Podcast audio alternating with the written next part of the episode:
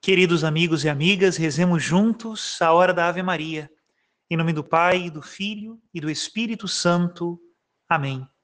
Rainha do céu, alegrai-vos, aleluia, porque aquele que merecestes trazer em vosso seio, aleluia, ressuscitou, como disse, aleluia.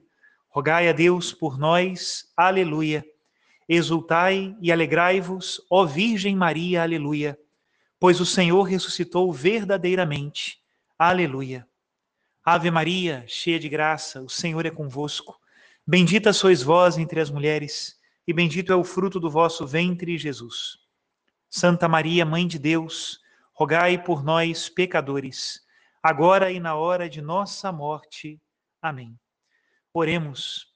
Ó Deus, que vos dignastes alegrar o mundo com a ressurreição do vosso Filho, nosso Senhor Jesus Cristo concedei-nos, vos suplicamos, a graça de alcançarmos, pela proteção da Virgem Maria, sua mãe, as alegrias da vida eterna. Pelo mesmo Cristo nosso Senhor. Amém. Em nome do Pai, do Filho e do Espírito Santo. Amém. Queridos irmãos e irmãs, nesta segunda-feira da terceira semana da Páscoa, rezemos com toda a igreja. Oremos. Ó Deus, vós que mostrais a luz da verdade aos que erram, para que possam voltar ao bom caminho, concedei a todos os que se gloriam na vocação cristã, rejeitem o que opõe a este nome e abracem quanto possam honrá-lo.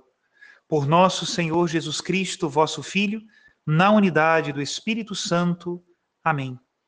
E hoje nós iniciamos uma parte das mais belas do Evangelho o Evangelho de São João, capítulo 6, a partir do versículo 22, que é o discurso de Jesus sobre o pão da vida. Ele diz assim: Depois que Jesus saciara os cinco mil homens, seus discípulos o viram andando sobre o mar. No dia seguinte, a multidão que tinha ficado do outro lado do mar constatou que havia só uma barca e que Jesus não tinha subido para ela com os discípulos mas que eles tinham partido sozinhos. Entretanto, tinham chegado outras barcas de Tiberíades, perto do lugar onde tinham comido o pão, depois de o Senhor ter dado graças. Quando a multidão viu que Jesus não estava ali, nem os seus discípulos, subiram as barcas e foram à procura de Jesus em Cafarnaum. Quando o encontraram no outro lado do mar, perguntaram-lhe: Rabi, quando chegaste aqui? Jesus respondeu: em verdade, em verdade eu vos digo: estáis me procurando não porque vistes sinais, mas porque comestes pão e ficastes satisfeitos.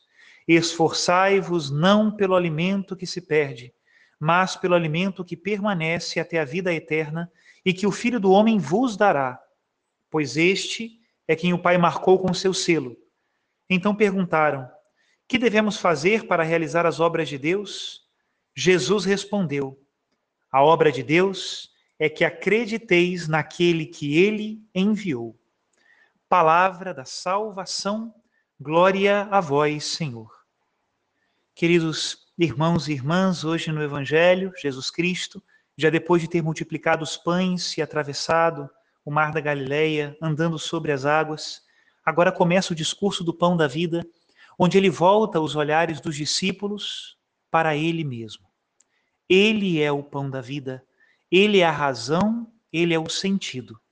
E o grande problema daquelas pessoas que seguiam a Jesus por causa dos milagres é que procuravam o Senhor pelos milagres. Queriam um benefício material, um bem-estar temporal através de Jesus Cristo e dos seus milagres. Não entendiam que os seus milagres, na verdade, são sinais, sinais que apontam para Ele próprio. Jesus Cristo é o centro e o sentido de tudo. Se através de um milagre nós nos aproximamos de Deus, bendito seja Deus e bendito seja o milagre. Encontramos a salvação. Não encontramos uma graça, mas encontramos o autor da graça. Agora, se por causa de um milagre nos afastamos de Deus satisfeitos, como se nós já não precisássemos mais dele, maldito milagre que nos afasta de Deus. Deus é a razão da nossa vida.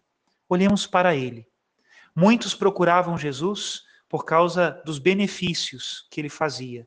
Nós precisamos aprender a procurar Jesus por ele mesmo, porque Ele é Deus, porque vale a pena estar com Ele, buscar as coisas do céu e saborear nele a alegria infinita desta vida. Todo o resto ganha sentido quando nós colocamos os nossos olhares em Jesus. E todo o resto perde o sentido se nós desviamos dele o nosso olhar e o nosso coração. Eu encontrei uma citação muito bela do padre Lionet nos seus escritos espirituais, que falam justamente dessa centralidade de Cristo. Compartilho com vocês, me ajudou a rezar hoje. Ó Cristo, não sois uma verdade entre outras, sois a verdade. E tudo que é verdadeiro neste mundo, sois vós. Não sois um amor entre outros, sois o amor, em quem se purificam, santificam-se, unificam-se, não diminuídos, antes completados, todos os amores autênticos.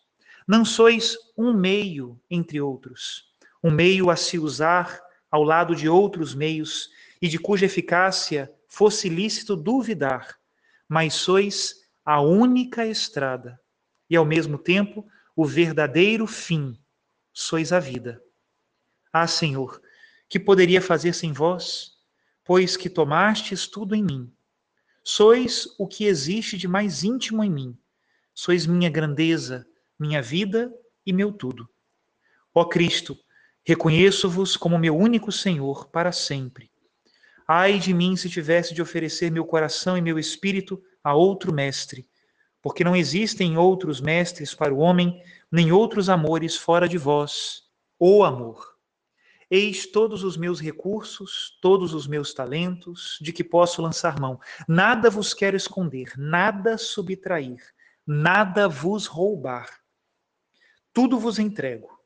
Este compromisso entre mim e vós é compromisso de pessoa a pessoa, de amor a amor, cuja cláusula única consiste em jamais falar de limites ao dom.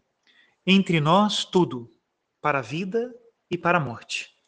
Até aqui a citação do Padre Leoni. Que Jesus Cristo nos convença dessa verdade, porque aqueles que a encontram, encontram a alegria e a paz encontram a vida. Que Deus derrame sobre nós a sua bênção, nos tire das dispersões que espedaçam o nosso coração em mil fragmentos e nos unifiquem no único amor que é Jesus Cristo. Em nome do Pai, do Filho e do Espírito Santo. Amém.